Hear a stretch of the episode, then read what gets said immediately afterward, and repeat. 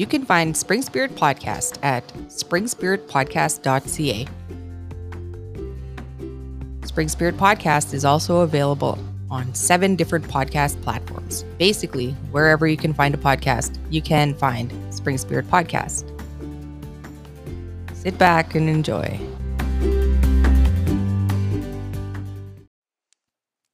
Dance, friends and relatives. Sikwanachak Nasiga and I am from the Ahtahkakoop Cree Nation, and today we have with us Daphie Pooyak. Daphie is from the Sweetgrass First Nation. She's part Nakota and part Cree. She's a storyteller, traditional teacher, cultural presenter. Welcome, Daphie. How are you? I'm good. It's a really beautiful day today. Had uh, some time to go to uh, do some prayers at some sacred sites. So that's always a good day when you get to do that. Mm-hmm. Yes. My English name is Daphie Pooyak, and I come from um, another landmark they call Saskatchewan. That's uh, Sliding Hill. The and then actually the even though they call the reserve sweetgrass, the land has different names different parts of the community has different names. So um, uh, I have three traditional names. My first one is Geheusko Eagle Woman. My second one is Ogamau Mikapiesusko, Leading Red Thunderbird Woman. And my third one is Okitsatausko, Warrior Woman, Helper of the Lodges. And uh, my my dad passed away. His name was David Pooyak, and his parents were Emily Mayo, Solomon, and his dad was Solomon Pooyak. And my mom is uh, Jean Pooyak, and her mom, Helen Bird, and her dad, William Spyglass. So my mom is full Nakota, and my dad is part Nakota, part Cree, and part Ukrainian. So um, I grew up in uh, what what they call sweetgrass. Like I said, we have different names for the land in the reserve. Like there's different parts of the reserve that has different names. So I kind of when I was a kid, my gukum scolded me because I uh, she said um, when somebody asks you Tante Otsikia, they're asking you mm-hmm. where does your belly button come from? Where does your blood come from? Mm-hmm. So all the other kids used to say sweetgrass. And one time she caught me saying sweetgrass and she got mad at me and she said, We're not even blood related to that man. she said, say you're from sweetgrass and uh, so I kind of had a hard time growing up because it had um, different. Uh, my gukum taught me different ways how to introduce yourself, and uh, mm-hmm. she talked about land. She said to use the land names, not the name of Chief Sweetgrass, because we're not blood related to him. But so now in this time, I live on what they call Sweetgrass First Nation. That's cool. I didn't know that. I've been through Sweetgrass a few times, and um, it's good to hear that. Um, it's interesting to hear that there's different place names. Um, the same here in Ahtahkakoop where I live. So, Daph, I brought you here to uh, share with us a little bit of uh, Indigenous women's teachings, Nakota Cree teachings, Cree teachings. I've been getting a lot of phone calls um, saying that my podcast is reaching places far and wide. And I got a call from Texas actually requesting for this type of show on Indigenous women's teachings. So my phone call from Texas was a woman from the Kahkewistahaw area. And she said that when she hears people from home, she just feels home. And she requested um, Indigenous women's teachings. Yeah.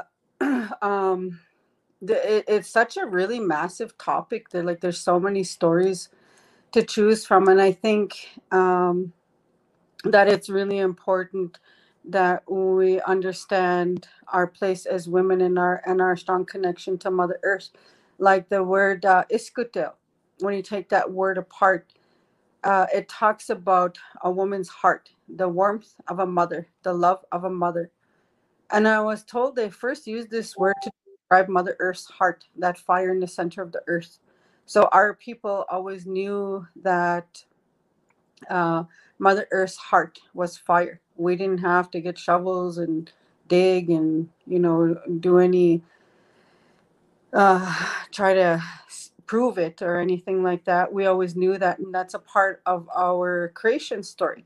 And it talks about mm-hmm. Mother Earth, center of the earth, uh, that fire in the middle of the earth. Like there's really, really beautiful, amazing stories that my gukum told me that she talked about. I was just blown away by all the things she talked about. Like she even um, and I wish I could remember the words. I feel really bad. I'm gonna pray about it, and I hope that I can remember. Uh, my gukum told me. She said, um, "Nussim, you know, Mother Earth has a waist." And she said, on a woman's waist, like this part of her body. So if you were to take the temperature on the waist of a woman and then maybe on their head or their hand, wherever, the waist is always going to be warmer. So she was telling me, she said, and my dad was telling me in my musham they were telling me these stories and they, they the way they described it they said mother earth has a belt and it's the hottest place on the earth on mother earth on her body just like every woman the warmest place on her body is her womb the mm-hmm. warmth of mother the love of a mother so the womb has this this um like our inside of our womb inside of a woman they call that the womb our like our fireplace inside of us. That is our fire. And mm-hmm. we as women and all like the animals the birds everything like that their womb is considered like uh, like a home fire a place to bring a, a new spirit into the body and to keep that new spirit warm until they're born into the world so that's really um, an important part of our teachings and it's uh, it's important. You know, a lot of times, like I've, I've traveled around, and I'm not trying to be like um, somebody who scolds, but I've talked to a lot of young men, like Uskapels, when I would attend, you know, the ceremonies, or I would attend um, the wakes or funerals, and there was times where they had a fire there. And it's kind of sad but in a good way they're bring, like a lot of people are bringing awareness about the sacredness of the fire the sacredness of um, that that fire that's a represent representation of mother earth when they build those fires in the lodges. Like when you go out to uh, you know the sundance they have a fire there and that fire is really well protected and it's not to go out. Same thing like when they go to a wake they they start that fire. And um, uh, those fires are to be protected. So I had a lot of good talks over the years with uh, the young men, the fire keepers, and I talked to them about remember that that fire is sacred. It represents the women. It re- re- also represents how you light that fire is how you treat women. When I was a little kid, my gukum was really um, old school. She had a stove, but she actually cooked on a fire from spring till fall so it was a regular thing for us like to wake up you know in the morning my musham would go make the fire. My gukum would get like the meat and the vegetables ready the you know the stuff to make bannock. And me and her would carry bowls outside. We had a table outside and we had the fire. And she would um, cook real quiet. I, I remember watching her and it seemed like it was a really um, like a quiet time. She was real gentle with that fire. And when my i watched my musham build that fire and he was so quiet like he was really gentle with that fire. I remember watching him and putting um, putting wood in there and, and my gukum would look at him and it was like i don't know it was she had this look in her eyes like she just really adored him the way she watched him put wood in the fire. And later on when i got older you know one time i had you know we were kids right? And i had this stick and i was trying to poke that fire and my gukum told me, hey, hey, hey, tutaman. I said, but why gukum? And she said, don't do that. And I said, why? What will happen to me? And she said, it's not good to do that to the fire because you have fire inside of you and you're poking a spirit when you do that. Don't poke the fire with a stick, she said, because that's that's a spirit.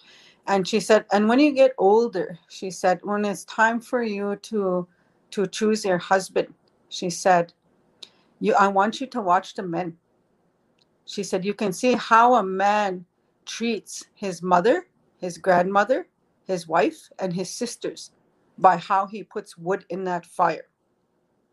She said, If he just throws the wood in there, he, that's how he will treat a woman. He will just throw her without mm-hmm. care. But if he gently adds the wood, then I understood why my Gukum had that look in her eyes when she just would had this really beautiful look. I would watch her watching my musham put that wood in the fire real gentle. And she had this real like she just adored him, right? It was mm-hmm. like so beautiful to her. And even though they were old in their age, mm-hmm. she admired him so much by how he fed that fire so gentle and so carefully he put the wood in there.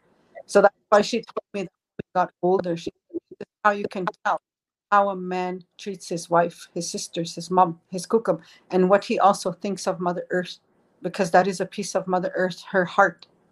That is a piece of her. And she said, We are made of fire, earth, air, and water. She said, So it's important that we have that respect and that honor for the fire.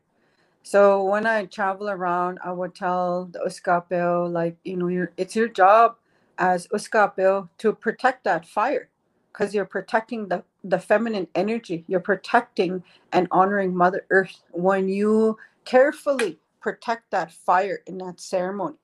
When you make sure that nobody puts butts in there or they don't put garbage mm-hmm. in there, and you make sure kids don't poke it with a stick, and you put that wood on there real gentle.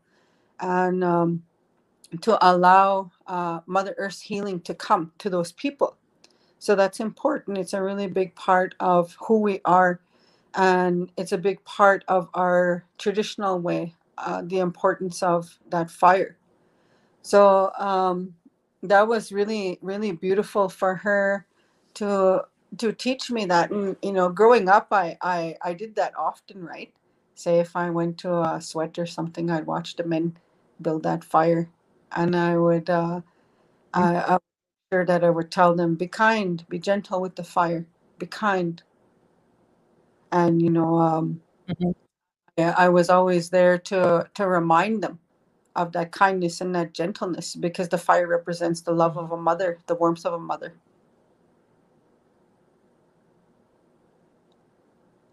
Mm-hmm. It reminds me of uh, growing up to um, my first teachings with fire. I remember we had this fireplace and I was this little wee tiny girl and I just uh, used to think I was so smart and I I was trying to start the fire, be the first kid to start the fire kind of thing. And so uh, I, I blew on it and my dad just came running and he sat down beside me and he said, Don't blow on the fire. And uh, so he sat me down there and just started giving me the teachings of the fire. And before that, I was a like, you know, just being in your small little girl mind and oblivious to to to things like that until you get taught these teachings which is why i'm really glad that you're here today with us daphie yeah and it's and it's important you know part of who we are like and my google like lots of things she talked to me about um you, you know when i was a kid she spoke to me like i was an adult. I didn't understand what she was telling me until i grew like until i grew and had my own family then i started to realize what she was talking about you know and uh this can be like a sensitive topic uh, for some uh, but it's also an important topic like i talk to my daughters and you know uh, even my sons about this talk talk about that that sacredness of that fire. And you know we have the teepee and we have that fire in the center um, to represent mother earth. And when the women when they wear their skirts it's a representation of that teepee. And that fire is in our womb. That's that sacredness of our womb. So it's important that the women, you know, that they realize that we are sacred beings, like our our physical body. It's, it's sacred, and it's important to know that um, take good care of our womb, take good care of um, uh, our mm-hmm. the sacredness of our body. So when I was younger, you know, um, Gukum told me, and I didn't get this until I got older. She talked about she said, you know, uh, you know, Kaiwi got, she was saying in Cree, she was telling me all this in Cree, and she said, you know, don't ever jump over the fire. And I just looked at her and I thought, Gukam, I would never jump over the fire because I would catch on fire and I would burn and I will get hurt. Why would you think I'll jump over the fire? And I was like, I won't, I won't jump over the fire, Gukum. I'm too scared to jump over the fire. And I was saying, boy, this Gukum, she always says real weird things as if I want to catch on fire and jump over the fire. But she said, um, she told me,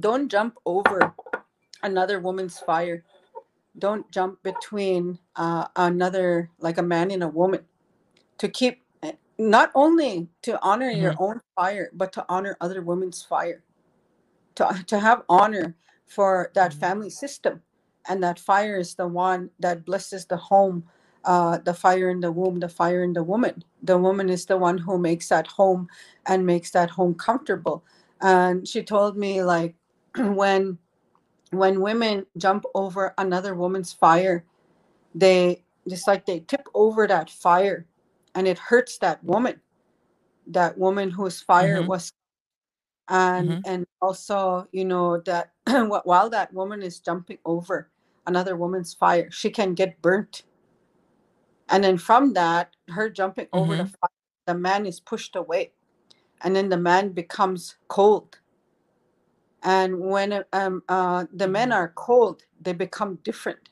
they become angry distant because uh, uh, uh, allowing you know another woman to jump over their home fire so that's um, that was one of the things that she talked to me about and i didn't mm-hmm. get until i was older until i was in um, until i had my own children my own family and then i started to understand you know what she was talking about but like even on um, when she was talking about that story about mother earth's waste uh, what she was mm-hmm. describing to me is the equator so there's actually a cree mm-hmm. word equator and uh, ah, she told mm-hmm. me some stories. Like she even there's actually even a Cree word for gravity, and she told me all these real beautiful stories about um, Mother Earth's heart and about. Um, I don't often share this story, you know, too many times, but she talked about you know Mother Earth, her heart in the center of the earth, that fire. She said it was like a sun in, inside of the earth and she said, inside of the earth, there's water and there's plants and there's trees. And it's not dark in there because her heart is like the sun in the center of the earth. And she said, and there's other uh, beings that live there inside of Mother Earth.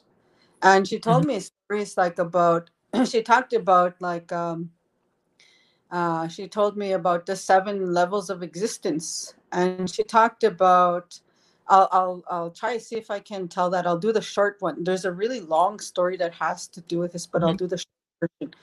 And she talked about. She said, mm-hmm. "We were alive even before we were born, before we were put into our mother's womb." And she said, um, "That time when when we were alive in the spirit world, the Creator took a piece of His heart and He held us. And when He held us in His hand, He showed us. He said." This is where you can go this will be your mom this will be your dad this will be your family and he gave us two gifts he gave us love and he gave us free will and that free will we get to choose if we were going to come or not. So on the left hand he said look this way. And when we looked to the left it was the most hardest times the most heartbreaking times the most difficult times in your life that we're going to teach you how to live how to be alive. And he said now look this way on the right. They were the most beautiful times of your human journey. And um, and you know the grandfathers told me they said how powerful it was on the right when the creator showed the most beautiful things the most beautiful things the love the happiness the joy what you were going to witness while you're alive was just so powerful that it didn't matter these struggles but we needed both of them we needed the difficult and we also needed uh, the beautiful. And those were both very important in our journey of learning and spiritual growth. And so when we agreed and we said, yes, I'll go, we, you know, we agreed to go with our mom. So that was the first part. So the second part, we we came, the creator sent us down and then we came into our mother's womb. And the the elements that we came into was the the fire and the water so fire and water is very important for women, especially when it comes to, you know, uh, balancing ourselves out. You know, the earth is important too, the wind is important, but in the area of the womb, this is where the women need to focus um, focus on when they're too emotional. Like say, uh, uh, a woman is very very emotional and some you know she's trying really hard to balance herself out uh, grandfathers say they have too much fire so they need water to balance out that um, that emotion. So we can you know that that fire represents our passion in life uh, the passions we have for our work the passion we have for uh, our children for our family for our life's work. And but sometimes it can build too much. So that, that's the times where we need water. Um, so we need that balance of fire water we need the earth we need the wind. And so that's really important. So during the times when a woman is pregnant, you know that that womb is really lit up and they say like the baby when the baby comes from the spirit world and it comes into the mother's womb that child is so so pure that when that child enters into the mother's womb that child actually forces the mom to heal so then people say oh pregnant women are real emotional so that child gets into the womb and it's and it's so full of light and so pure just came from the spirit world.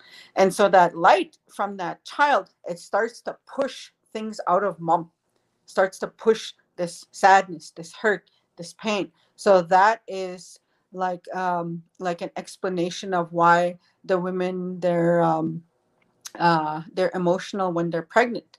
And also like during the menopause they say that that fire goes a little dim during that time of menopause. So the women also you know during that change they also get a little emotional during menopause. So um, we need uh, that water and that that fire comes real intense during the the menopause. Like the women have these hot flashes and they're just going crazy.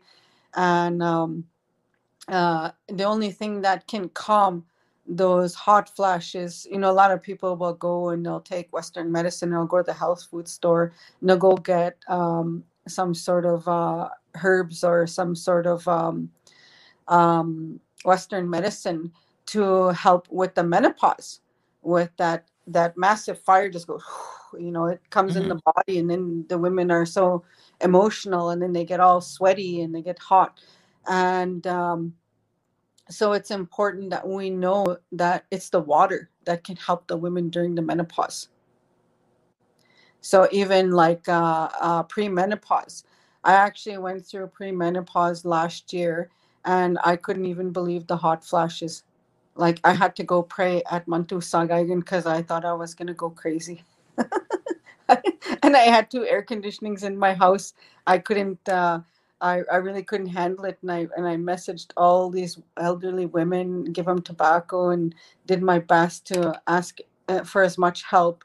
And because of the, the COVID going on, you know, I really had to pray really hard. And that's something that the grandmothers had talked to me about that we needed water. So they told me, go to the water. So I went to Mantu mm-hmm. and I went and put offerings there and I told the water spirit, this is what's happening to my body. I'm going through the change and I need some help. Can you help me out? Because my body is so hot and I can't. Um, it's very hard for me. And like I would just stay in the room with air conditioner. I couldn't even come out. I didn't want to uh, yell at my kids or my husband or anybody. I just wanted to hide out and, you know, drink some ice, ice water. but uh, yeah, I learned a lot from, you know, um, the grandmother spirits when they were talking to me uh, about through about my own healing when I asked the questions about that. So it's an important part that we need that balance of fire, earth, air, and water. And we also need that really strong connection to Mother Earth, like going and praying and walking on the land barefoot to have that connection. When we have that connection to Mother, we are connected to um, not just Mother Earth, but we make this connection to uh, our through our umbilical cord to our mom, to her mom, to her mom, to her mom, to her mom, to every woman till the beginning of time, to the very first woman created, and then to Mother Earth. And when we make that connection to Mother Earth, we start to remember why we were why we're alive, why we we're born, what is our purpose in this world. So there's a lot of things, you know, as a woman to help us to keep ourselves balanced you know and and mm, every day growing up you know, my gukam, she used to tell me, she said, um, uh, Nusim, you ever go visit somewhere and somebody's house, it feels like you can't breathe in there? And I said, yeah, yeah, gukam. Mhm. You know, I, I went somewhere and I felt that. And she said, that's because there's too much bad thoughts and bad talk in that home. And she said, and that's why it feels like the air is so heavy, like you can't breathe. Because when we speak, we are using the breath of life, the wind. We have the wind spirit inside of us. So the words that come out of our mouth, they Mhm. create an energy. So this energy that we create through our words, it can be good or it can be we can put ourselves in our own difficult place with uh, negative talk, bad words. So every day, I remember even it was uh, minus 40 and every day my gukam would open the doors the windows. Didn't even matter if it was minus 40. She would go stand outside and she would say a prayer. And in Cree, she would tell the wind spirit, "Bebite kwe." She would say, Come, I welcome you into my home. She would say that in Cree. Come and bless me and my family. Bless our minds so that we can think right today. Bless my home to take out the negative thoughts and the negative words if there was negative words towards me and my family, or if me and my family sent negative words out. Uh, bless us and cleanse and purify those negative words and pick up any sickness that is in and around our home. So, this is what was a daily practice for her. And I still practice that to this day. Uh, every day, I open my door and I give tobacco, a little pinch of tobacco to the wind spirit, ask the wind spirit to come and uh, welcome you to my house. I welcome you to come inside and bless us and help us. Help us so that we have a clear mind. Help me and my children to have a clear mind so on this day that we can think clearly and we can understand what creator is trying to teach us today. So you know there's a lot of um, uh, daily practices to help not just the women but also the men to find that balance again. Um, everybody wishes for balance. I don't know anybody who who, who wishes for chaos. Mhm. They want balance they want to have a peace of mind they want to be able to uh, carefully um, make their choices in the best way. As a parent you have a home you have a family. When you have a big decision maybe it's you're moving or a new job or you know something's going on in the family as a human being you you always want to make the best choice. So we need uh, strongly to have Mhm. those as a mother asking the creator and the mother earth to guide us and to lead us and to remember to have that strong connection as a woman. To i, I have this uh, prayer meditation. In this prayer meditation um, i put tobacco and i sing a certain song a woman's song and i ask um, that my my umbilical cord ask creator and mother earth to help me to connect to my mom. And so I'll, I'll see my umbilical cord and I'll connect it to my mom. And I'll ask then that it connects to her mom and her mom and her mom and her mom and every woman, right to the very first woman created, and then to Mother Earth. And then I pray and I ask all those women in my bloodline, and I ask Mother Earth, I'll, I'll ask them, help me because I'm forgetting who I am. When we come to a place of confusion, we cannot make the proper choices for our family, for our children. So we need to have that clarity, and that clarity comes through the Creator, Mother Earth, but it also comes through our bloodline. Because inside of our bloodline, we have um, uh, all of these women that we come from, from right from the very first, first woman created. They've all had struggles and they've all had problems and they all had solutions for every problem. So inside of our blood, it runs the solution Mhm. to our life. It runs through our blood. Our bloodline carries every solution to every problem that we're ever going to go through. So we what we do when we do that uh, umbilical cord prayer, that meditation, we are awakening the solutions and we are awakening the guidance of our um, uh, female bloodline to the beginning of time. And it's a really, really um, beautiful prayer. That's one of my favorite prayers. And like I said, I sing a song. And um, even if I'm guiding somebody through that prayer, I always do the prayer myself when they're doing it. And I encourage other people if they're sitting there, maybe I'm doing like healing energy work and um and then I ask, you know, um the the people, you know, go along with me through this prayer. Connect to your mom, connect to her mom and her mom and her mom, and allow the the feminine bloodline to run through you.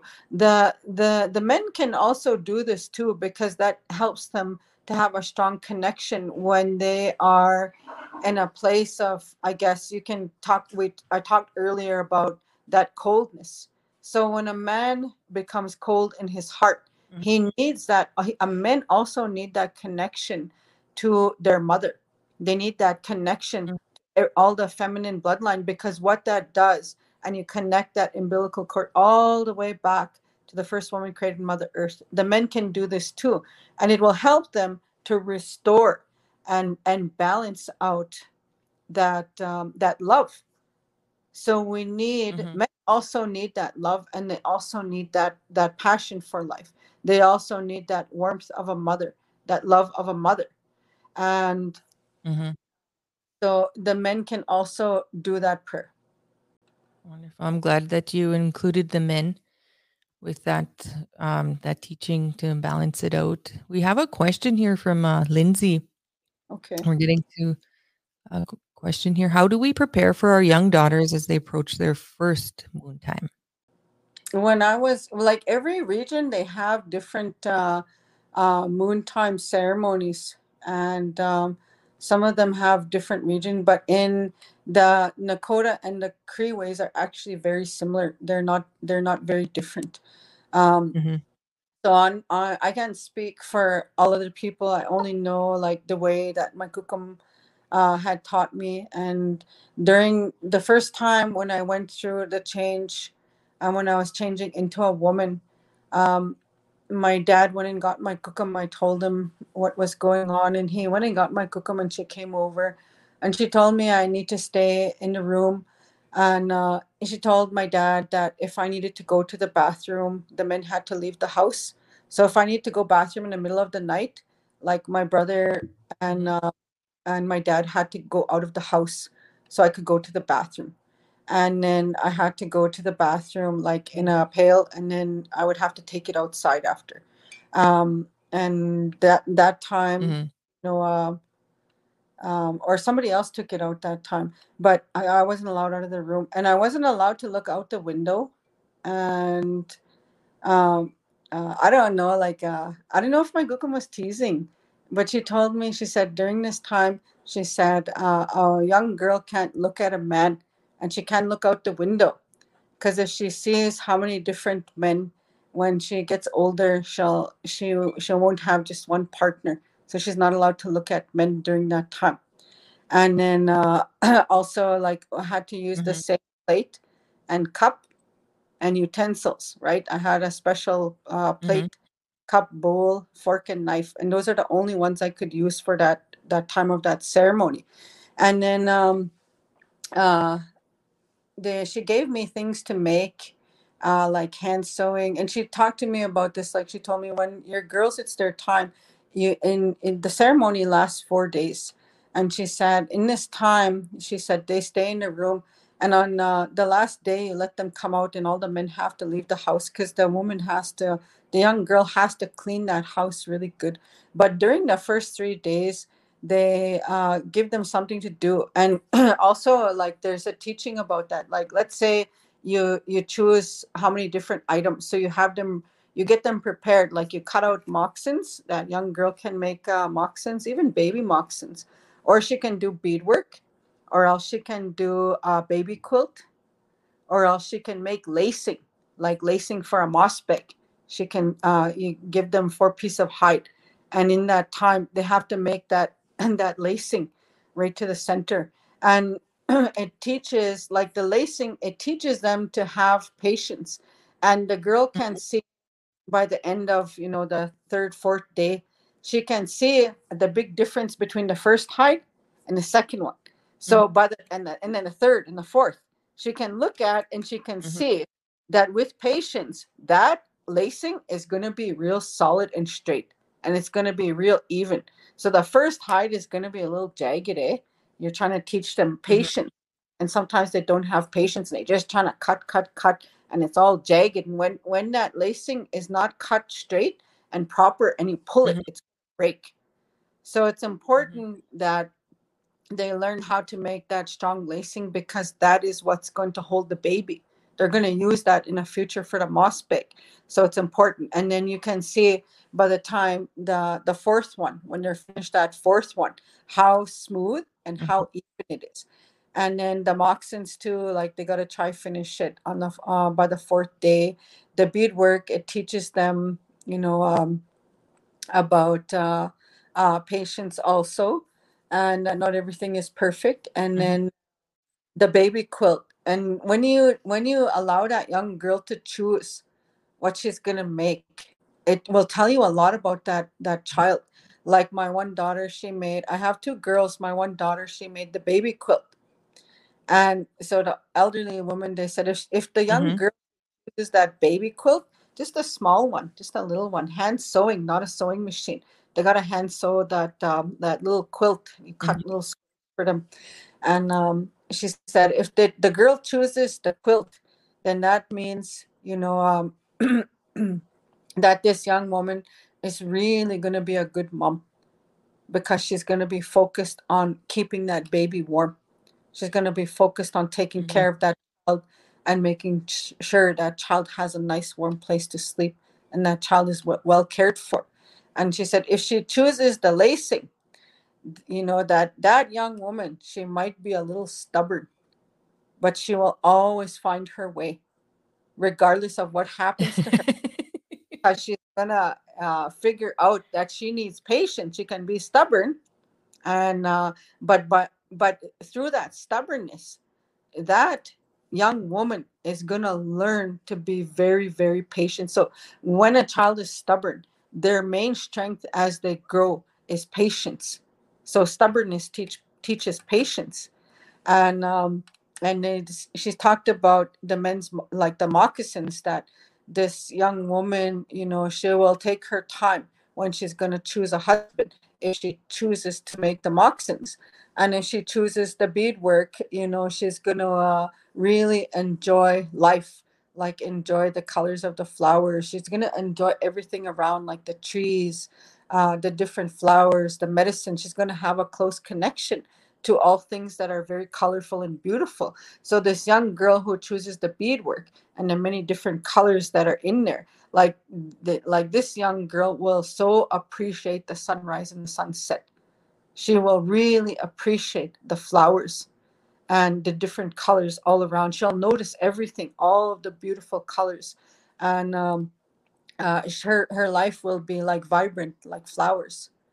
So there was a lot of teachings that had to do with that, and then um, uh, after that, like on the on the fourth day, the young girl helps to clean up and to make the feast and um, to uh, help with the cooking. Even uh, what you serve at the feast is is important too. Like uh, some of the grandmothers said, you know that that beaver, you got to go and uh, take that young girl, and she's gonna go give. Um, uh, tobacco at the be- at the beaver lodge, at the beavers their home Mhm. at the beaver dam. You take her and she's gonna go and put the tobacco there, and uh, she's gonna ask those beavers to bless her so that she'll have a strong home. Because they say that of all creation, the beaver has the strongest home and their children are the safest. So we go and ask them to bless. You know that young girl asked that beaver, "Can you bless me and bless me so that in the future I will have a strong home." that my home will be safe and my children will be protected. So when my it was my girls' time, I took my girls to go and also make those offerings. Also like offerings for um ants to go find an ant pile. And so that girl will Mhm. be a very hard worker. So there's a lot of offerings involved in that too. It's like after you know the four days is done and when have to go out, it's good for them to go and give tobacco to the beavers and also to uh, to give the tobacco to um, the ants, the ant pile. Like my gukam would say, you know, every year you try and go give, go look for a real big ant pile. And then on that ant pile, you take them something sweet like berries or cookies or something like sugar. and you go and take that to Mm. them and you give them uh, tobacco and you ask them to bless your children so that they're hard workers that year. So these are like um, these offerings, like how the elderly women, how my gukum talked about it. She said they're supposed to be yearly offerings, like once a year. You're supposed to do those offerings, like to the beaver and to um, uh, um, the ants, and you know, there's a lot of different offerings, like you know, to the water in the spring, and um, to help uh, uh, the women. And in the in time of the fourth day, when that woman, a young woman, when she's like her, her like just like she's being revealed for the first time as a woman, so she comes out, and uh, the the grandmothers she walks over the sage four times, and the reason for that is to bless her womb, so that she uh, doesn't have a hard time giving birth Mhm. and the girl has to pray for herself too and this is really true like um my Mhm. um my oldest daughter took her her her uh her coming out ceremony real serious eh i watched her and boy that kid you know and she had her babies she was just solid like not Mhm. even not even a word she just laid there real quiet and she just pushed those babies out you know i was really happy and so i seen um Mhm. like the benefits from these ceremonies like the, it's really true like um the the Mhm. prayers go a long ways and to helping that woman to bless her womb and uh to bless her and on my you know on my gukum side also on the end of that like around that fourth day uh the girl will go outside and she'll make a tiny fire and she'll pray and she'll make the fire on her own just little sticks Mhm. and she'll make it like a tripod like a teepee and then she'll make that little fire and then she'll pray and ask mother earth to bless her. And then um uh you know this is one of the only times that they can do that. But in that time that little tripod they they they, they push it over with their foot. And you can tell if that girl's going to stay close to her mom and dad and she's not going to move away if the sticks stay there. Mhm. or if they go flying real far that means that girl's to move real far away from her mom and dad. Like she'll Yeah. go she'll go far and she won't be close to her home fire will be moved somewhere else. So there was a lot of stories about that and also in those in those four days to think about like which women you admire who are good mothers good grandmothers and you go and give them a gift and you tell them it's the girl's first time and you tell them to uh, come and pray and and to teach their their daughter what it means to be a Mhm. woman how to be a good woman and how to be a good mother so when it was my daughter's times i went in the community and i went and asked the elderly women that i admire and i respected and i asked them to come and talk to my girl and i and i gave them um you know a blanket and i gave them tobacco and and they were also all of those women were also invited to the feast on the last day so we cooked uh, beaver that Mhm. time because of that, like for that feast, for that purpose, because the beaver is the one who um, uh, brings, uh, has the strongest home. So that's what we ate for our feast. And so there was no men allowed to come Mhm. uh, to the feast. Yeah, it was really, uh, really beautiful. And I learned a lot from the elderly women. So it's a very sacred time. Mhm. And, you know, um, a long time Yes. ago, on that woman on her first time on the fourth day, the sick people will come, and that young girl after the feast is done, after her revealing, right? They call it just like in I don't know how, how to say it in Cree, but Mhm. it's like revealed for the first time as a woman. So after that, the the feast is over, and the prayers are done, and she's now a woman. They reveal her.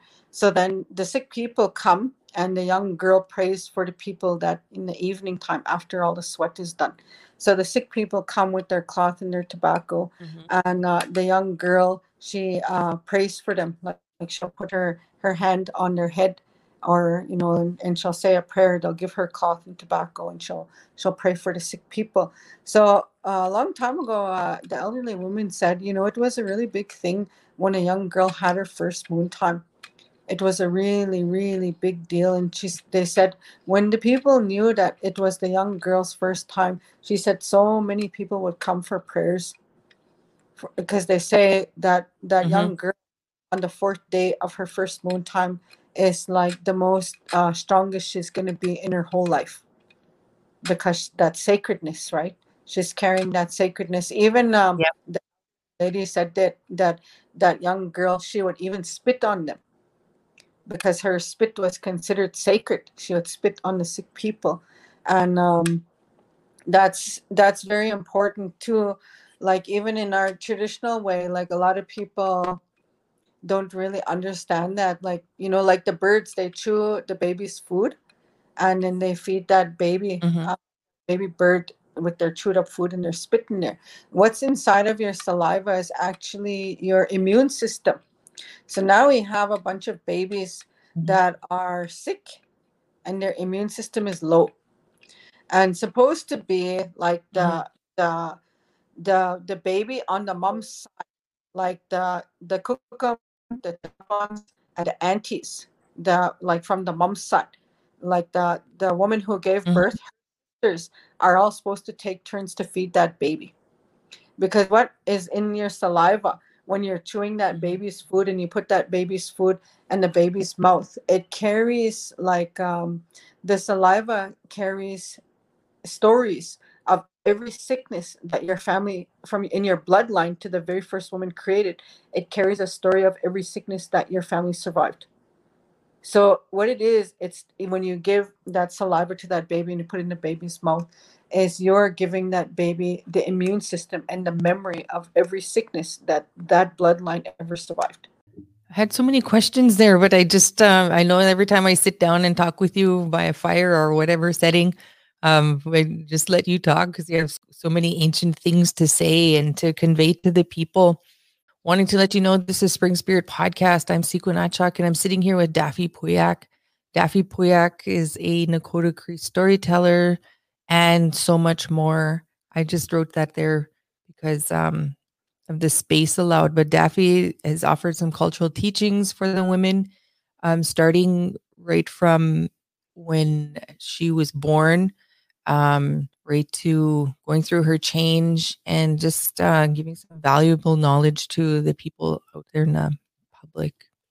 So, Daphie, I'm going to ask you uh, we're going through a pandemic right now, and you're just talking about these women's teachings and things like that. Do you find that um, starting with the uh, the young girls going through their change um do you think that hindered their their um ceremony in any way the ceremony still went on. I can't speak for other communities. I know there's a lot of communities that were very very strict with their uh, isolation and their lockdown.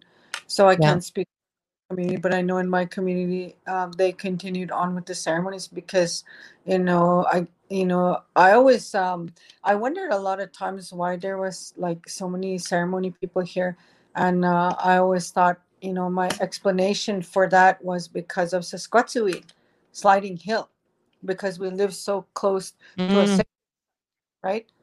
So on that on that story mhm. of sites they talked about um my musham told me there were seven sacred sites there was some in the east coast and i think one is in uh, northern quebec and then there's uh, nelson house manitoba uh, right before uh, saskatchewan and then the others are in the mountains so uh, when i was growing up Musham talked about like one on the, on um, across the medicine line he talked about the big water like in the east uh and and then in the mountains. But i couldn't remember the last part. Anyways i ran into jimmy O'Chiese and i asked him like do you remember that story about the seven sacred sites?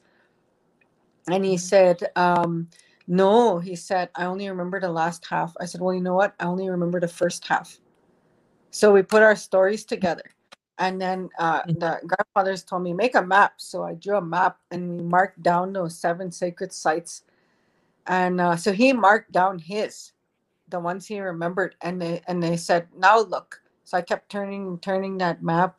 And uh, we both me and jimmy O'Chiese were just blown away because you know what? It was it, those seven sacred sites made the big dipper. It was the big dipper on the land. Oh. Yeah, that's amazing. Yeah, so then um, uh, we put that together, and uh, Jimmy O'Chiese made like um, a PowerPoint uh, talking about that story, put our stories together. And so it was really uh, a really beautiful time because, you know, a lot of times, like, uh, you know, we live in a sad time too where people are acting like, you know, like one of the things why I, I was really uh, turned off from school was, you know, them, you know, I, I and what I always ask our indigenous teachers and you know when they're teaching our philosophies and our belief system our way of life when you take a look at our traditional stories and you see books on them. I remember being a kid and going to school mm-hmm. and all and, uh, it was storytelling week and they had stories there. One of the books caught my eye and it said stories of the sweetgrass cree and i opened up that book and i said oh i know this one. This one is musham's friend. This is kukum's friend. We go visit them and I know this story. This mm-hmm. one Guk told me. Musham told me this story. I know this story, and I know this old man. That's Musham's friend. And mm-hmm. I closed the, a whole bunch of books there for storytelling week, and it said myth, legend. So I asked my teacher, "What does this word mean, legend?" It means that they're not true. They're made up. Holy man! Like I swear to God, I was just ready to throw down. I was really mad, and I said, "No, that's not true." My Gugum loves me so much and she would never ever lie to me. She would never tell me a lie because she loves me so much and she would never do that. I said, These are true stories. And it's not right that you say that because they're true. These things are true. And, you know, I ended up getting a big mm-hmm. argument with the teacher that time. And, um, you know, I got in trouble. I had to go to the principal's office that time. But um, I asked her the other books, myth, legend. It meant they were all uh, not true. But those stories and our creation stories, we actually have landmarks mm-hmm. to prove those stories. You mm-hmm. know, you take a look at, you know, like the, the the Cypress Hills, like in, you know, that one of that man. Mm-hmm. Like we didn't have, you know, uh, you know, uh, helicopters and planes to go up there and take a picture, but we knew because our mm-hmm. story told us those were landmarks we knew that it was the truth and we knew where it was and they talked about that place where they took that first soil to create the first man and woman. So it's important like that our people and our children know that mother earth and creator they created a very beautiful life for us here on on turtle island and they created landmarks and um, for us you know and and those landmarks prove our creation stories and they prove our our belief system. Mm-hmm. so it's important you know? Yeah. Yeah absolutely. Um i have another uh, comment or question here. Uh, are you noticing are you seeing more today the young girls going through their change and going and requesting the ceremony um, yeah, I, I, and I see a lot of communities working really hard to bring that ceremony back. Um, I mm-hmm. was asked to travel to different communities and talk about that. And, but I also see a lot of um, women in general. Like I've had mm-hmm. women who said they never had the ceremony. Can you tell me about it? And can you say prayers for me because I missed my ceremony? You know, so mm-hmm. that's, uh, really beautiful and really important that we're really having like a really massive awakening. Right. And yep. you know, Mother Earth shook her back and you know these earthquakes that were all over and when she shook her back those vibrations were sent out from her heart and you know her her eh, she pushed that love out to the people and um, mm-hmm. the people felt it they mm-hmm. don't know they don't quite know what happened but they definitely felt it and they started to move in the way where they wanted to know where they come from. They wanted to know who they are, and they wanted to understand their bloodline and their people. Mm-hmm. So we're we're witnessing like a really beautiful, beautiful uh, spiritual awakening. I was really, you know, grateful growing up for my gukum teaching me about the sacredness of a woman and mm-hmm also you know uh, learning about uh, uh, because we need you know a lot of people they want they have these many questions about uh, life. They have many questions about this world, even the universe. And I, I can honestly, honestly say, as somebody who was raised being taught about the creation stories, that it's actually the book of life. Mhm. The coolest thing is too also that um, you know the Viking creation story is almost exactly the same as the Cree creation story. You, you, Yeah. I, I I'm, I'm, familiar with both. Yes. yeah so you know it would be really nice you know i have my really good friend uh friend uh, shane orthman and he tells me their creation story and i'm just blown away hmm went to mexico and they put their creation story like they make this thread and they use a uh, tree sap to stick that thread on this board eh? So they draw Mhm. their story. And when i went over there that guy couldn't speak um, english so we had a translator that went with us to the museum in Real de catorce. And in the museum it was the story of their creation on those things. And i told that guy i said um okay this one is this part. This one is this part and this is this and this and this. And his eyes were real just went real big and he said how do you know i said because it's the same as our creation story I said, that's how I know. But I, I talked to him about it. I said, okay, this I, I understand what this piece is. I said, but it's very hard to draw because in, in it's impossible. One part in the creation story is actually impossible to draw. There's no way you could draw it. And I told him because in that time, before the physical bodies, the children, they were only beings of light. Okay, how that would be the chasm of chasms from the Viking creation story that you're talking about. I know what you're talking about. Yeah. So then there was no physical form in that in that story. And I told him, I said, I know this is what they're trying to trying to depict in this picture. I said, but I'm gonna ask you a question. Do you agree that it's impossible to draw? And he said, Yes, I, I agree with you. It's impossible the way my grandparents told me that Mhm. it's impossible because it was only energy, it was only light. hmm That's Yeah. beautiful. Well, we are coming to a close here. Daphie Pooyak, uh, Nakota Cree from Sweet, from Daphie, tell us where you're from. I want to say Sweetgrass, but from when we opened the show, you told us a little bit about uh, where your your um, blood is from, your belly button is from. Oh, I'm I'm Nakota on my Mhm. on my dad's side. David Pooyak, his mom was Cree, and his dad Salman Pooyak was uh, Nakota and Ukrainian. And on my mom's side, um, uh, Jean, her her mom Helen Bird, full Nakota. Her dad William Spyglass, full Nakota. So I'm actually three parts Nakota and uh, uh, Cree and a little bit Ukrainian. Oh, hi, hi, Daphie. Thank you for for the wonderful Indigenous women's teachings today. Thank you for taking time out of your evening to speak with us. Hi, hi. Yes. Well, I'm glad you asked me. I'm thankful. And now I'm going to let you, um, uh, you can leave us with some words of inspiration uh, for the Indigenous women out there. um, one of the things that you know I wanted to, uh, I always encourage the women to remember uh, the beginning of our creation story when all of the Creator and Mother Earth's children were all beings of light, and every light was the same size. There was no light that was bigger or brighter. Later on, the physical forms came, and the children got to choose the physical form. Maybe they wanted to be an ant, so they picked up the ant and they put it on over their spirit. So the spirit inside of the ant is the same size as ours. The trees are taller than us, but the spirit in the tree is same size as ours. The grass has a spirit. The flowers have a spirit. The fish has a spirit. And all the spirits of creation are all equal. And it's our job as Indigenous women to carry that. It's our job to remind our children the equality of life.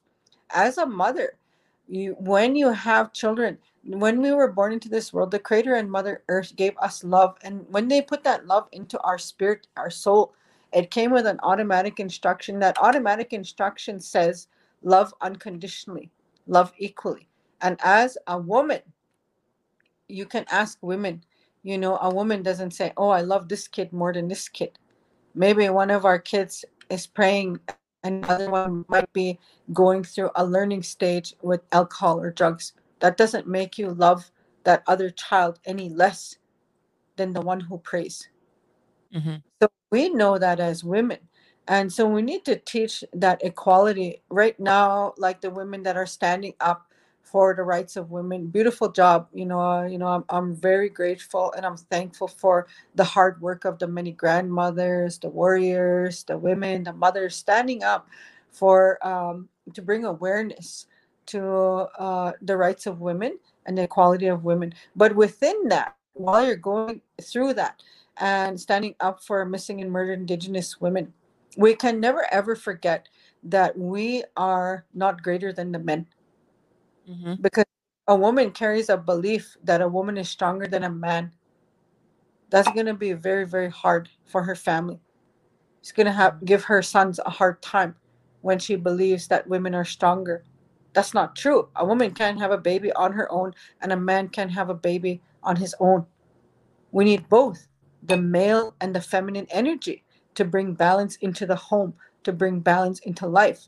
And, you know, I talked a lot about because right now, the sad thing is, which I'm trying to bring more awareness, I'm trying to put maybe get some men to put some groups together because there's actually more missing and murdered Aboriginal men. Way more. And 70% of suicides in North America are male. And, uh, you know, some people might not agree with what I say, but men are actually more oppressed than women. So we, we want the women to be strong, but we also want the men to be strong. We want our sons to be protected, and we want our sons to be strong too, not just the daughters.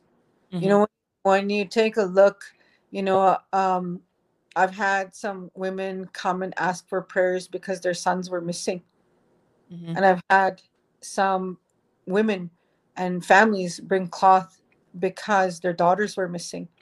And I'll tell you, there was no difference in their pain. Mhm. There was no difference in a woman who was crying for her son and a woman crying for her daughter. So, as women, we need to do our part to also support the men in their healing journey. We need to support them, and and and we need to really, truly be truthful. Like I said, seventy percent of suicides are men. We need to be honest. We Mhm. can't have half truth. You have to have full truth in order to heal communities. But you know, like so, we need to bring awareness, and we need to teach our sons and protect our sons the same ways we protect our daughters, because the truth is in the facts. The facts are there's more missing and murdered Aboriginal men. The fact is more men commit suicide than women. So as a mother, as a grandmother, as a as our chopons, our mothers, our sisters, our grandmothers, we need to support our sons, our brothers, our husbands. We need to support all men in their healing because those men, they need that warmth of a mother. They need that love of a mother. And the creator and the mother earth, when they made women, they gave us the responsibility to carry that fire to bring that fire not just to our children, but to bring that fire to the community. And the community means young people, old people, men and women. It means everybody. So, our responsibility as women, with the carefulness of our own fire, is to bring that love of a mother and that warmth of a mother to our children, to our community, to our nations, and to the world. Mhm. So it's important that we keep our womb sacred, that we keep our body sacred, so that we can bring uh, a beautiful, honorable love, and we can bring that warmth that the world needs for the healing that we need right now. Newa anashkeshken ane ane ane